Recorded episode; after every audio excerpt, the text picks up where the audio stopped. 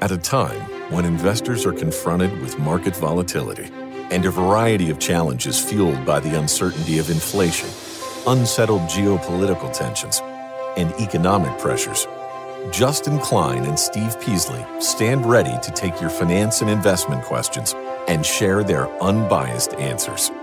This is InvestTalk, independent thinking, shared success. InvestTalk is made possible by KPP Financial, a registered investment advisor firm serving clients throughout the United States. The clarity for your path forward starts now. Here is KPP Chief Executive Officer, Financial Advisor, Justin Klein. Good afternoon, fellow investors. This is InvestTalk. Today is Wednesday, February 21st, 2024. I'm your host, Luke Guerrero, and we are now officially over the hump and halfway through the week. It's been a relatively quiet week in the market overall in terms of news that came out, but that shouldn't stop us from doing the work that we come here to do every single day. And that is to help ourselves along our journey to become better and more informed investors. Now, luckily for me, we here at InvestTalk have the best listeners around. And day after day, you help move this journey forward. Because here at InvestTalk, we work together. And that starts with your calls and your questions that guide us through this learning experience. So, before we preview our show topics today and talk about the market, let's kick it off by answering our first caller question that came in earlier to 888-99-CHART. Hi, this is Lily from Big Bear again.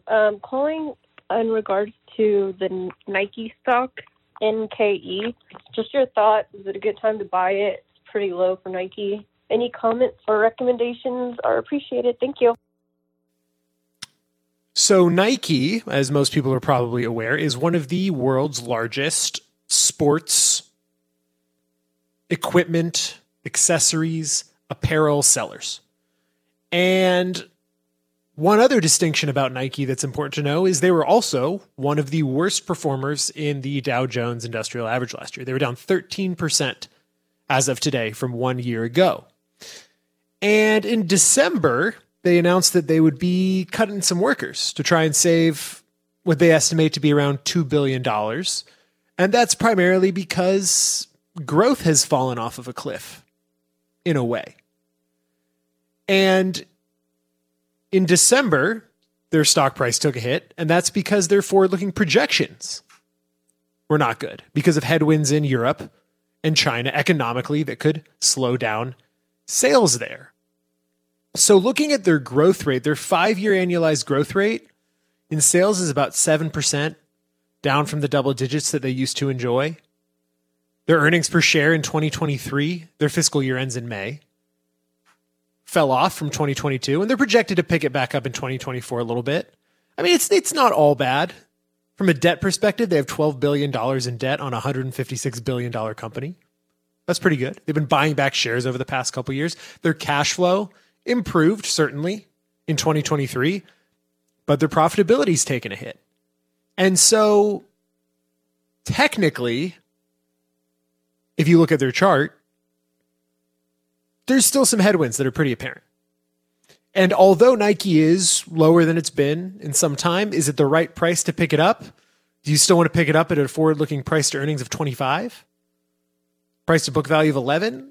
I think there is a lot of room for improvement from the fundamental side of this company, and there's a lot of headwinds macroeconomically that make this probably not the right time to be adding Nike to your portfolio at these prices. Thanks for the call. Now, I should mention that I'm here today for Justin, who's enjoying yet another day off. Lucky man. And we've got a lot of ground to cover in the next 45 minutes or so. So here's a little bit of what I have planned. Now, my main focus point concerns this topic: considering undervalued stocks with reliable dividends. High-yield dividend stocks may not be the right way to go unless the companies are fundamentally sound, those durable dividend stocks. So dividend investing has many pieces to it, and that's something that we will discuss a little bit later on.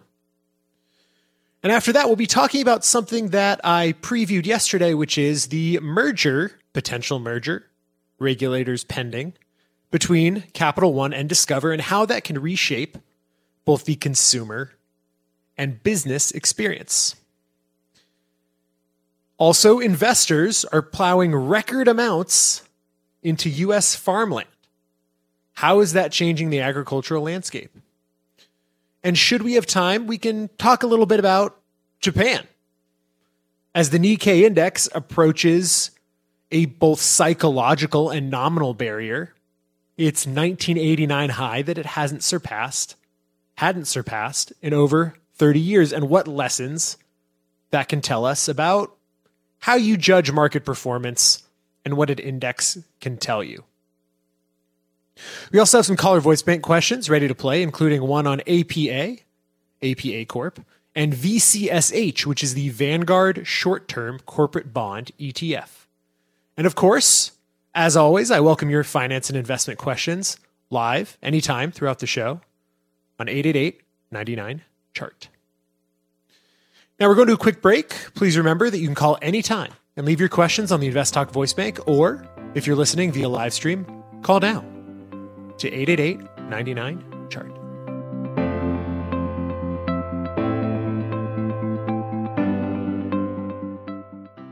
InvestTalk callers make each podcast unique. I was calling about Intel, if it's worth holding on to or should I sell it. Their questions are curious. Hello, I have saved up around $80,000 and I was wondering what I should do to make it grow. Careful. I'm just wondering, is this a value trap? Because it looks like it's gone down quite a bit. Concerned. It's taken quite the tumble today. I've been trying to get out of this position for a while. I think I waited too long. And clever. It does seem to be situated in some areas of expanding population. And Justin Klein, Steve Peasley, and now Luke Guerrero are always ready with their unbiased answers. And this is looks like a classic example of chasing yield. Don't chase the yield. Next 12 months price to earnings is around 30. I just don't see it at this price. Don't forget to call InvestTalk 888-99-CHART.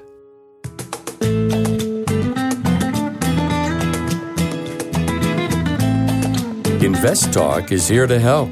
And when you download the free InvestTalk podcasts, don't forget to rate and review. The phone lines are open, 888-99-CHART. Let's talk a little bit about the market today. U.S. stocks had a little bit of a whipsaw of the day. Another mixed day, something I've been saying a lot recently, with major indices having a pretty significant pop towards the end of the day after being down for most of it. The S&P 500 finished up around, 13 basis points.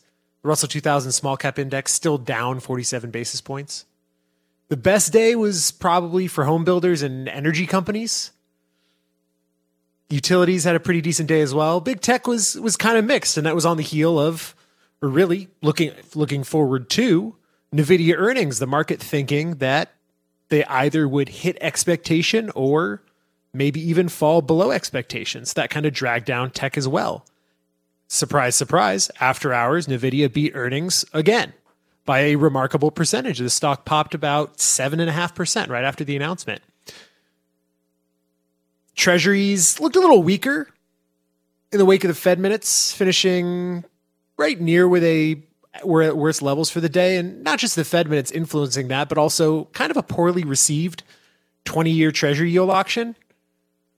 Oil was up 1% after being down the past couple days. Fed minutes overall were uneventful, in my opinion. They kind of flagged the risks of cutting rates a little too early.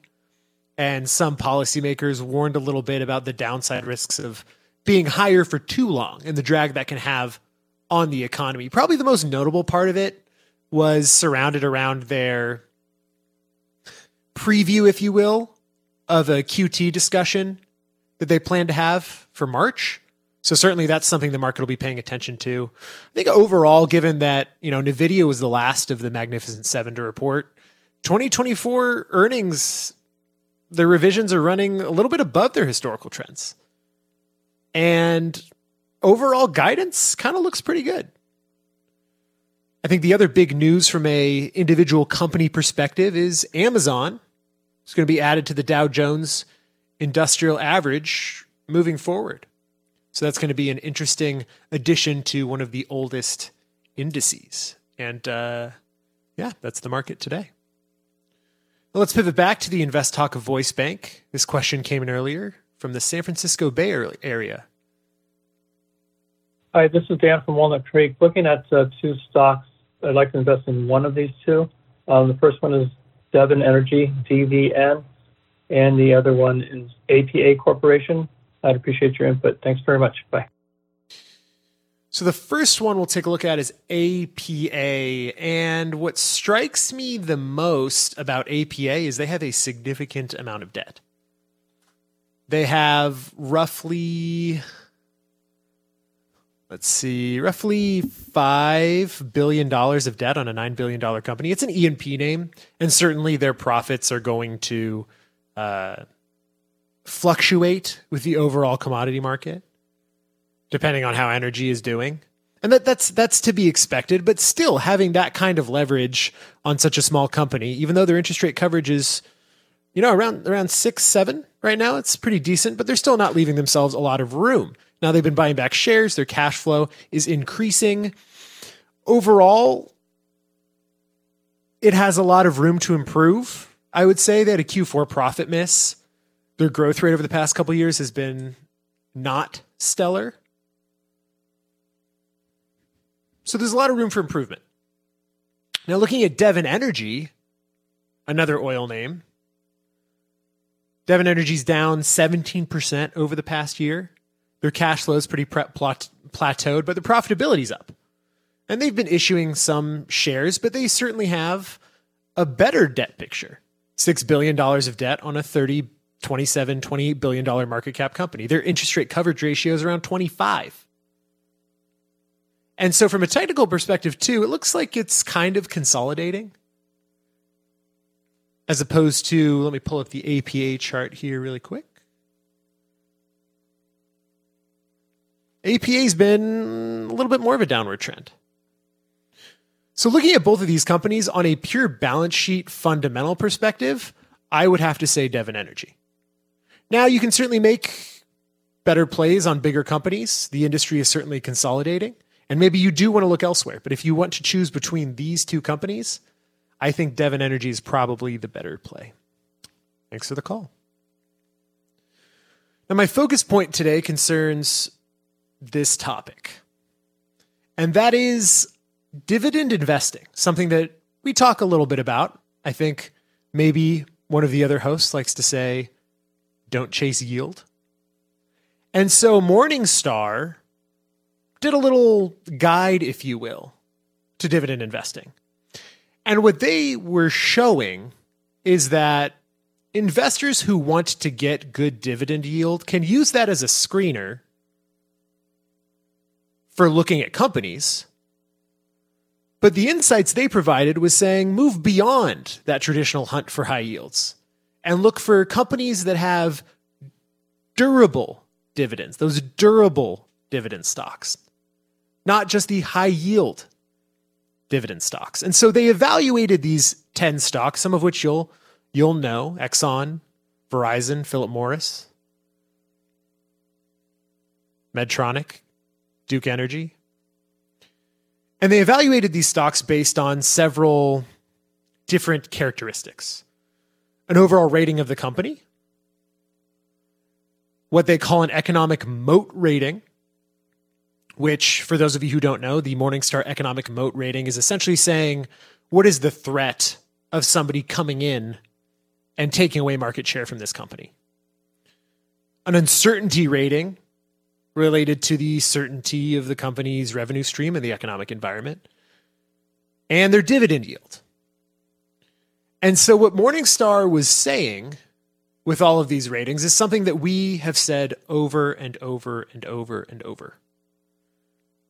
And that is, you should not be chasing dividends, but you should be thinking about what dividends tell you about companies. Because if a company can pay a consistent dividend that is a reasonable dividend. And what does reasonable mean? You can look at a company and say, this thing's paying a 15% dividend, but its stock price is falling, its cash flow is off the cliff, and its profitability is dying. And so if you look at that and say, ooh, 15% dividend, guess what? Dividends aren't set in stone. Something that we say all the time. Dividends can, and in that situation, will be cut. So instead, something we'll be talking about after the break is how you can supplement that. And as we move into the break, I ask you to remind your friends and family members about our free InvestTalk downloads available at iTunes, Google Play, and Spotify. Please be sure to review and rate us on iTunes. And now, as always, my phone lines are open, waiting for your questions at 888-99-CHART.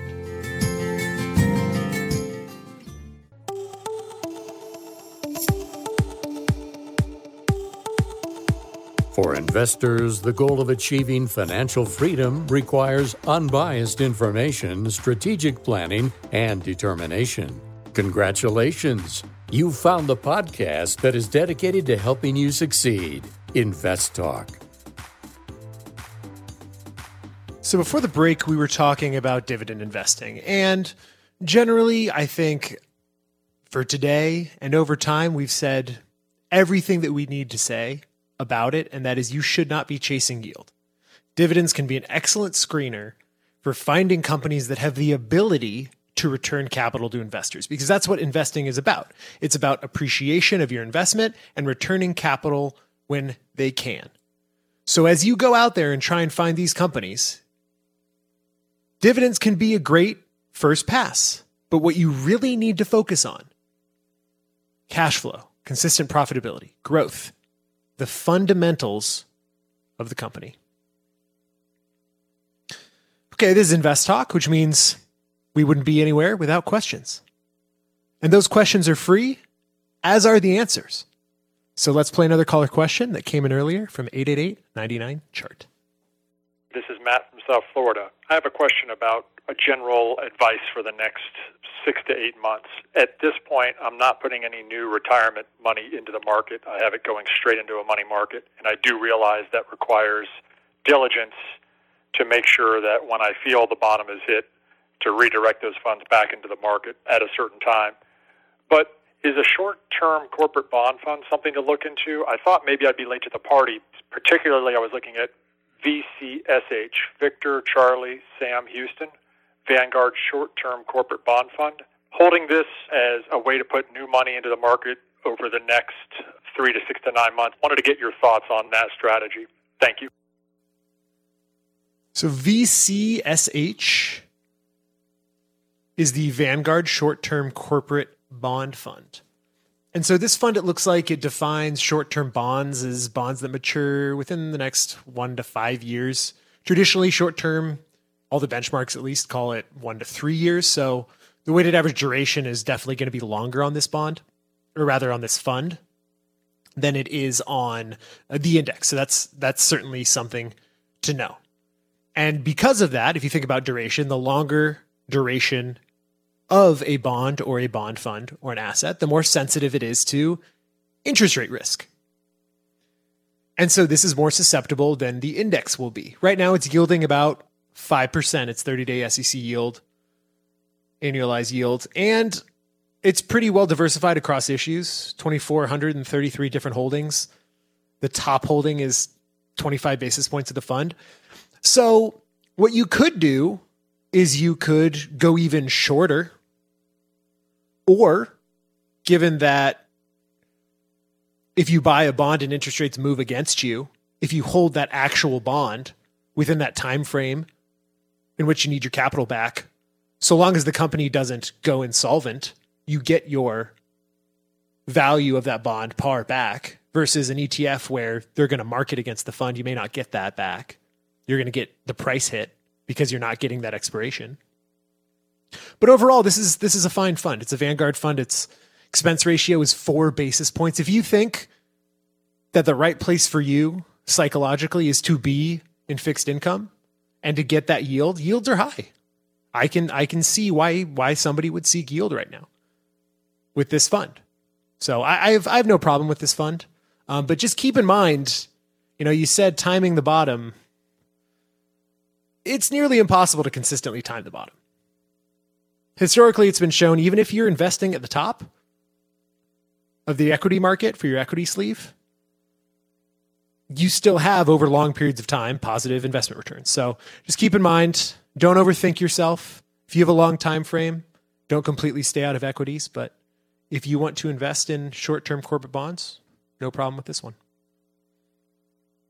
Thanks for the call.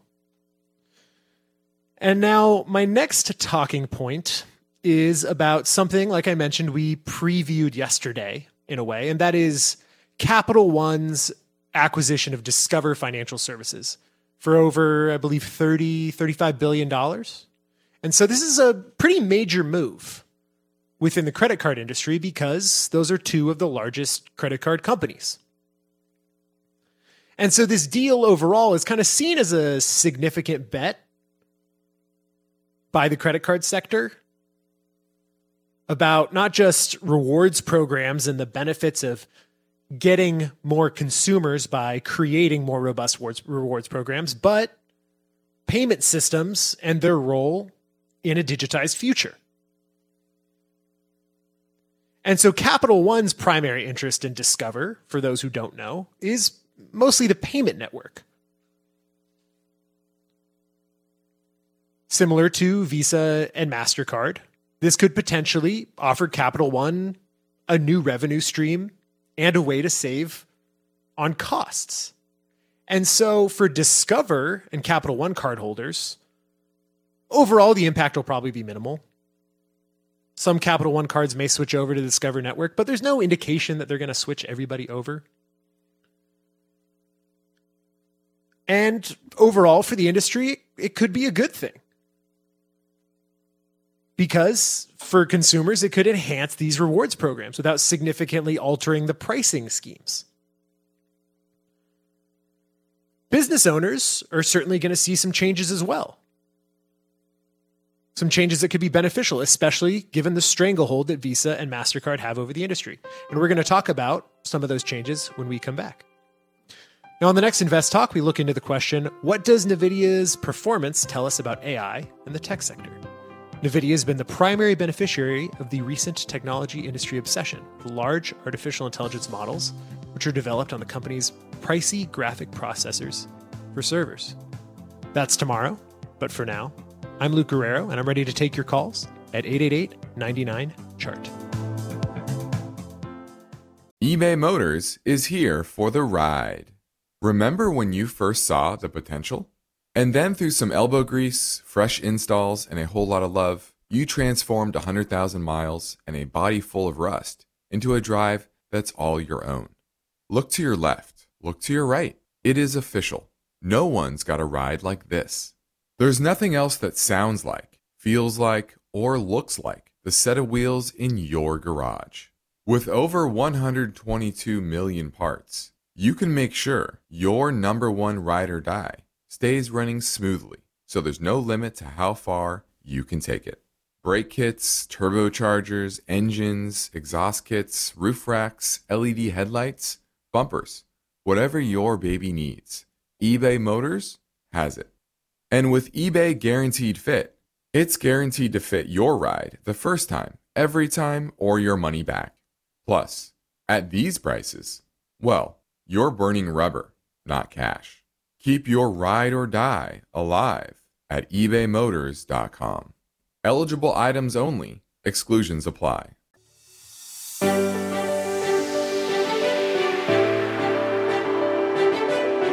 Every investor is working to build a secure financial future. How they get there and when they get there, that depends on many variables. The more you learn about how the market works, the better your chances. So don't forget to call InvestTalk, 888-99-CHART. Now, before the break, we were talking about the Capital One and Discover deal, and we mentioned some of the benefits consumers could have, more widely accepted cards. If you already have a Discover card, better rewards. Sounds pretty good. And from a business perspective, there could be benefits as well, because if the Discover network itself becomes more competitive, because right now, Visa and MasterCard pretty much have it under wraps. A more competitive Discover, competition tends to reduce fees. So this could influence interchange fees, which are a pretty contentious issue between merchants and card networks. In reality, the overall impact on Visa and MasterCard, regardless of what the stock prices have shown, is probably going to be pretty minimal. And should regulators let it go through, we could probably see this deal closing sometime towards the beginning of next year. But you can't discount the current political environment and regulatory environment, which has been having some pretty thorough reviews and some strong opposition to mergers that have had a lot of consumer and small business impacts. So really, regulatory hurdles are always a possibility with mergers of this size, especially under an administration that's focused on scrutinizing commercial financial services, consumer financial services mergers. But generally, the outcome will depend on the regulatory perception of the deal's impact on competition. Particularly, like I said, in a market that's dominated by Visa and MasterCard, frankly, I think this could be pretty good for competition. Now let's take it back to the InvestTalk voice bank. Oh, sorry, this is a live call. Mark from San Diego, who has a question about the healthcare sector. How can we help you out today, Mark? Yes, I was in the Vanguard ETF, VHT, before, made some money, got out, and now looking to diversify, wondering if it's time to go back in. I'm sorry, you kind of cut out at the end. You said you were in VHT before, and what were you looking for? Oh, I was in it before, and I got out at near the peak, and I was wondering if it's time to get back in. Yeah, well, as we always say, it's tough to time the market. So generally over the long term, your best likelihood of a positive investment experience is to stay invested. You see time after time after time, people who pull out of the market when they think there's going to be a top, there's a drop off. The problem is you have to time both sides. You have to time the top and the bottom. Within healthcare, it could be a good time. There's specific spaces within the healthcare sector that probably aren't going to do well over the next 6 months to a year. Think biotech, think medtech. All these very, very expensive businesses to run. But generally speaking, the economic environment isn't deteriorating like some people thought it was going to. So is now a good time to invest in healthcare? Frankly, I think now's a good time to invest in the market overall, especially, but most importantly, if you have a long-term focus. Thanks for the call. All right, let's keep things moving. And that means let's hear another question that came in from our 24/7 voice bank, 888-99-CHART. Hello, my name is Pat, and I've been listening for a few years. Love the program. My question is, I inherited around $90,000 about a year ago, and I've just been sitting on it. I am retired and thinking of I could use a little income out of it. So my thoughts were either on JEPI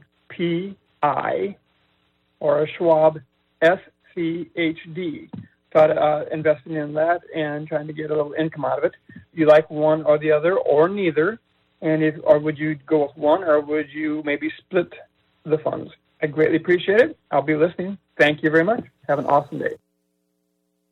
So the question is JEPI or SCHD. So SCHD is the Schwab US Dividend Equity Fund, and JEPI is the Equity Premium Income Fund. JEPI curates stocks from the S&P 500, identifies value stocks with favorable risk-return characteristics. Both of these are equity funds, and it sounded to me like you're trying to get some income, which means you probably are also trying to protect your capital, given where you are at your stage in life. I think probably you should be looking for a safer form of income that doesn't have as much risk of capital deterioration. So I would look more towards the capital preservation yielding income funds, and maybe stay away from something that invests a lot of the money in large cap equities. Thanks for the call. Okay, well, we're on a roll with two questions, so why don't we do a third one in a row? You know the number, 888-99-CHART. Jim in Miami, and I have a question about ESS, Essex Property Trust. I'm looking at the chart, and it looked great pre-pandemic. It looked pretty good during the pandemic, and now it seems like it's tanking. I'm getting mixed information when I do my own research, and I was wondering if you could help me figure out if this is worth picking up at this price point. Thank you very much, and I'll listen on the podcast.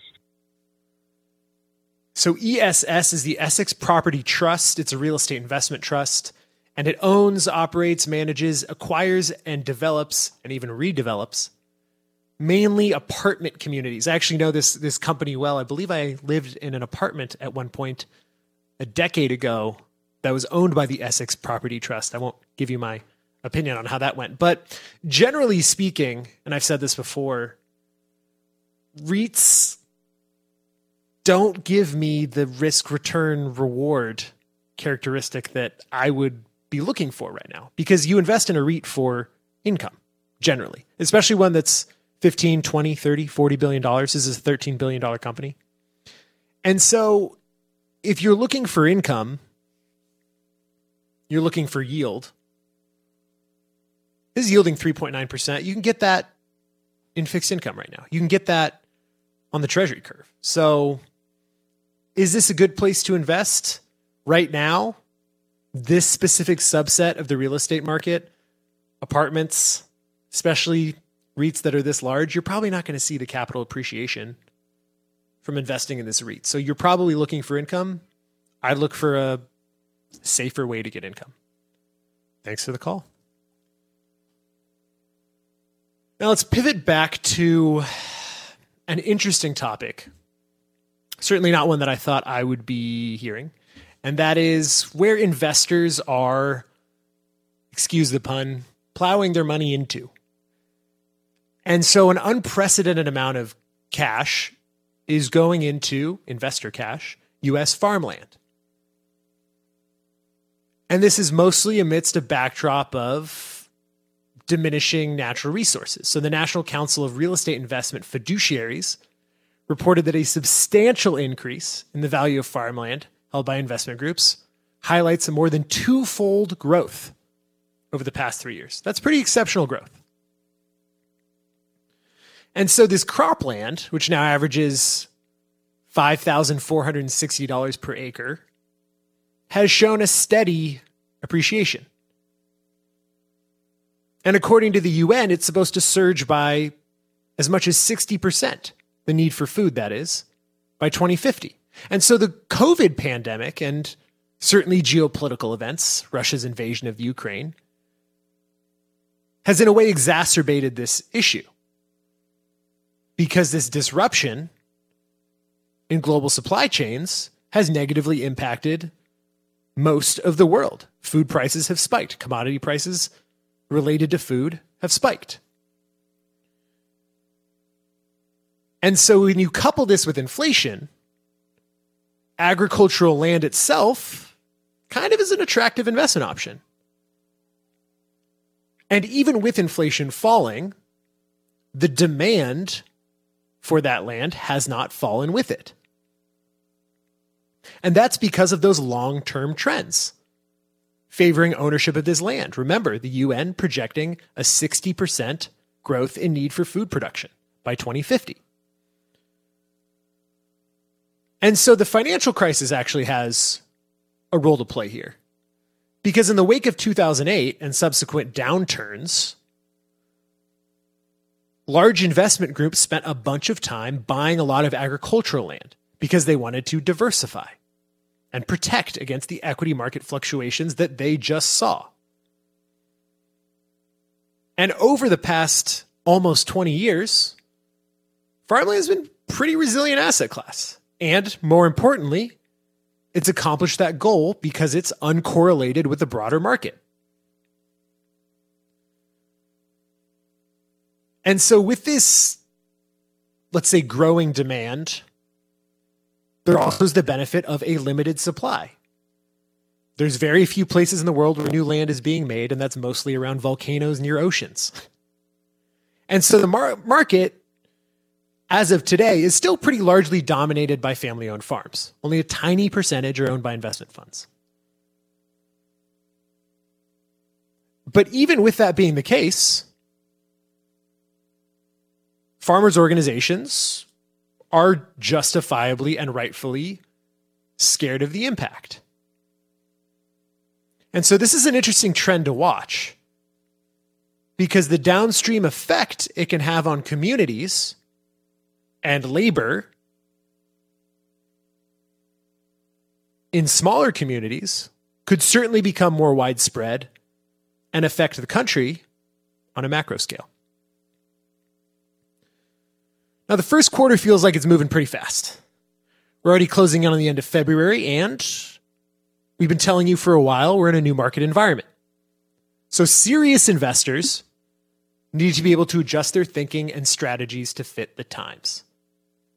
So let me remind you that here on InvestTalk and at KPP Financial, we operate with the philosophy of independent thinking and shared success. We pride ourselves on offering unbiased guidance and practicing parallel investing, where we invest alongside our clients in the investment strategies that we implement ourselves. I encourage you to take advantage of our offer, where we provide a free portfolio review assessment via telephone, Skype, or GoToMeeting. So send us a message through investtalk.com. Now let's squeeze in another listener question that came in earlier from 888-99-CHART. Hi, Justin. Hi, Steve. This is Joyce from New Jersey. Thank you for a very informative show. Could you please give your opinion about NEA, tax-exempt municipals, in a taxable account which pays a nice dividend? And could you please comment on T. Rowe, T-R-O-W? Is it a buy or hold or sell at the current price? Again, thank you for a great podcast. So let's take a look at T. Rowe first, and then we can get to the other part of her question.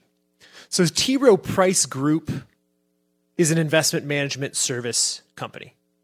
It's been around coming up on 100 years now. It's founded in 1937. And overall, looking at the business, they certainly had a little bit of a price drop-off. And a lot of that was in the wake of the regional banking crisis and what that told us about companies that had exposure to longer duration assets in a rising rate environment. And so what I like about this company is they've been buying back shares. Good, returning shareholder capital.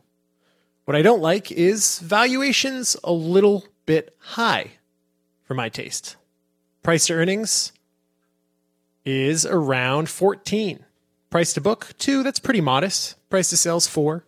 But I think one of the bigger problems with T. Rowe and with a lot of these types of companies where their revenue is derived from asset-based fees is something that we've talked about in the past, which is fee compression, which means that over time, investment managers are competing on fee levels, which drives fee schedules down and drives revenue down as well. Now, some of these businesses have incredible capacity to scale, and this one does it at modest debt levels. It's got $400 million in debt on a $24, $25 billion company.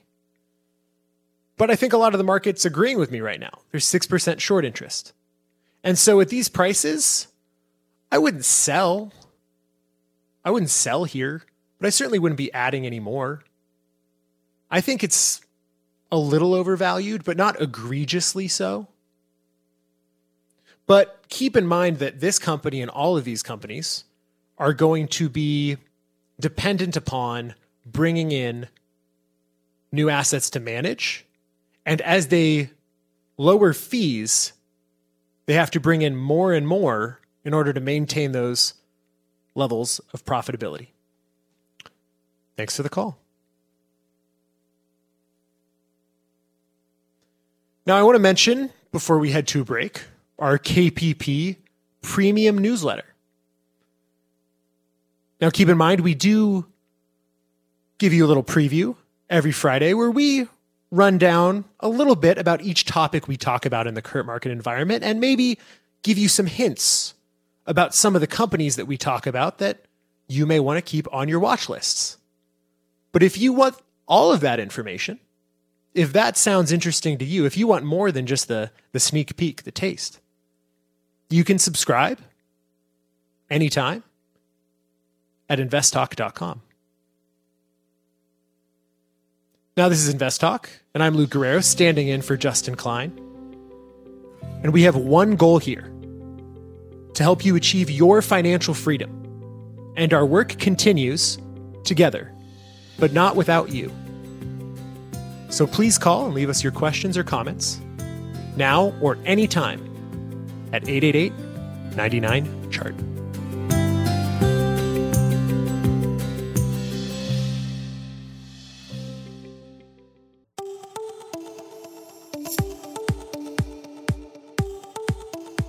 Let's take a quick look at your financial to-do list. At the top, make that phone call to the InvestTalk Anytime listener line, 888-99-CHART. Let's go to Richard in the Bay Area, who has a question for us. How can we help you, Richard? Hi, Luke. Thanks for taking over, and best wishes to Steve. I have more of a comment/question. Yeah. The yield curve inversion historically has been associated with recessions. And I'm wondering what you think about, I think in 2022, and correct me if I'm wrong, we had 2 quarters back-to-back of GDP, a negative GDP growth. But maybe it was politicized, or maybe I don't know more, but later, like the White House came out and said, No, wait. The definition of a recession is not only negative GDP growth.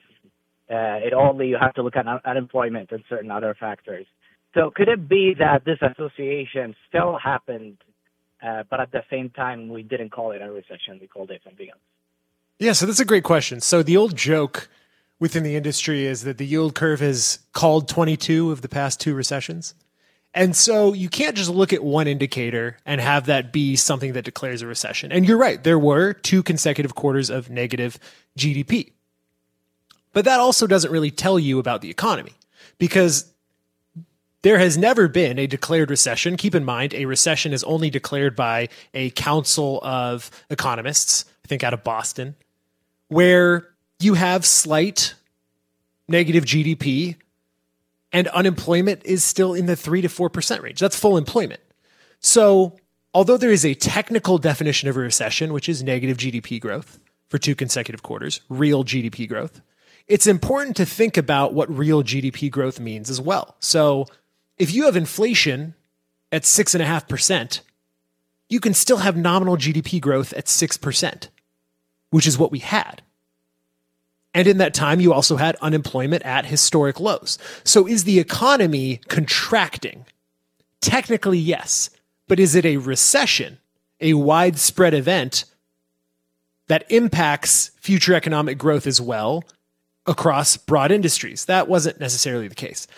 Now, going forward, could we have a recession this year? A lot of people are saying yes. But it's also important to frame in your mind what a recession means. Not all recessions are 2008. Recessions can be short, they can be painful, they can be mild.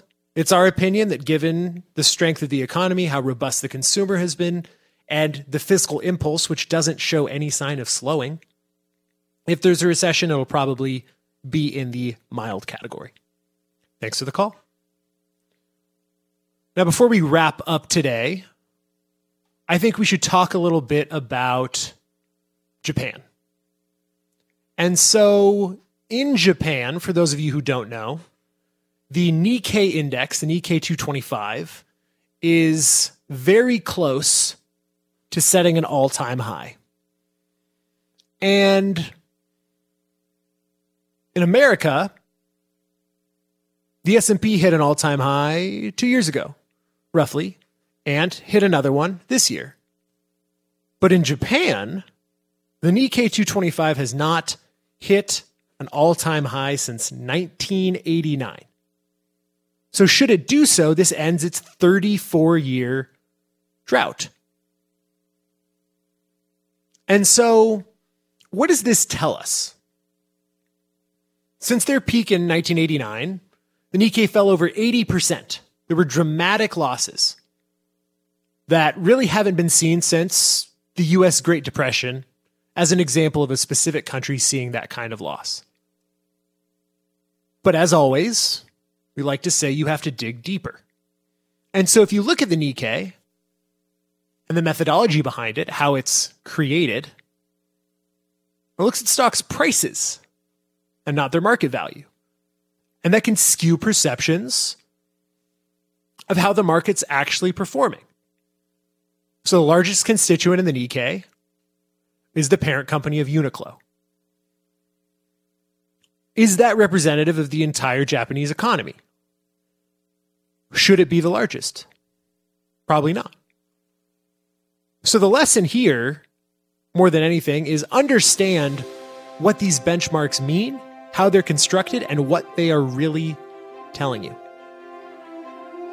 Now, I'm Luke Guerrero here for Justin Klein, and this completes another InvestTalk program.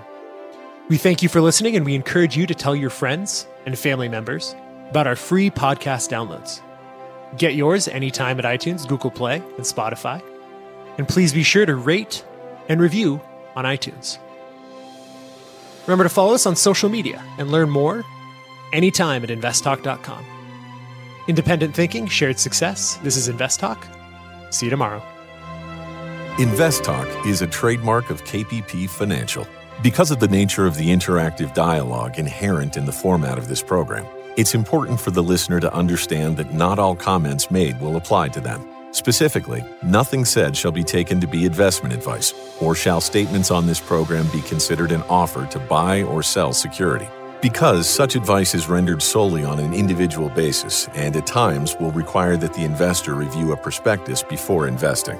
InvestTalk is a copyrighted program of Klein, Pavlis, and Peasley Financial, a registered investment advisor firm which retains all rights. For more information regarding KPP's investment advisors, call 1-800-557-5461. Steve Peasley is president, and Justin Klein is chief executive officer of Klein, Pavlis, and Peasley Financial. Thank you for listening, and your comments and questions are welcome on our 24-hour listener line at 888-99-CHART.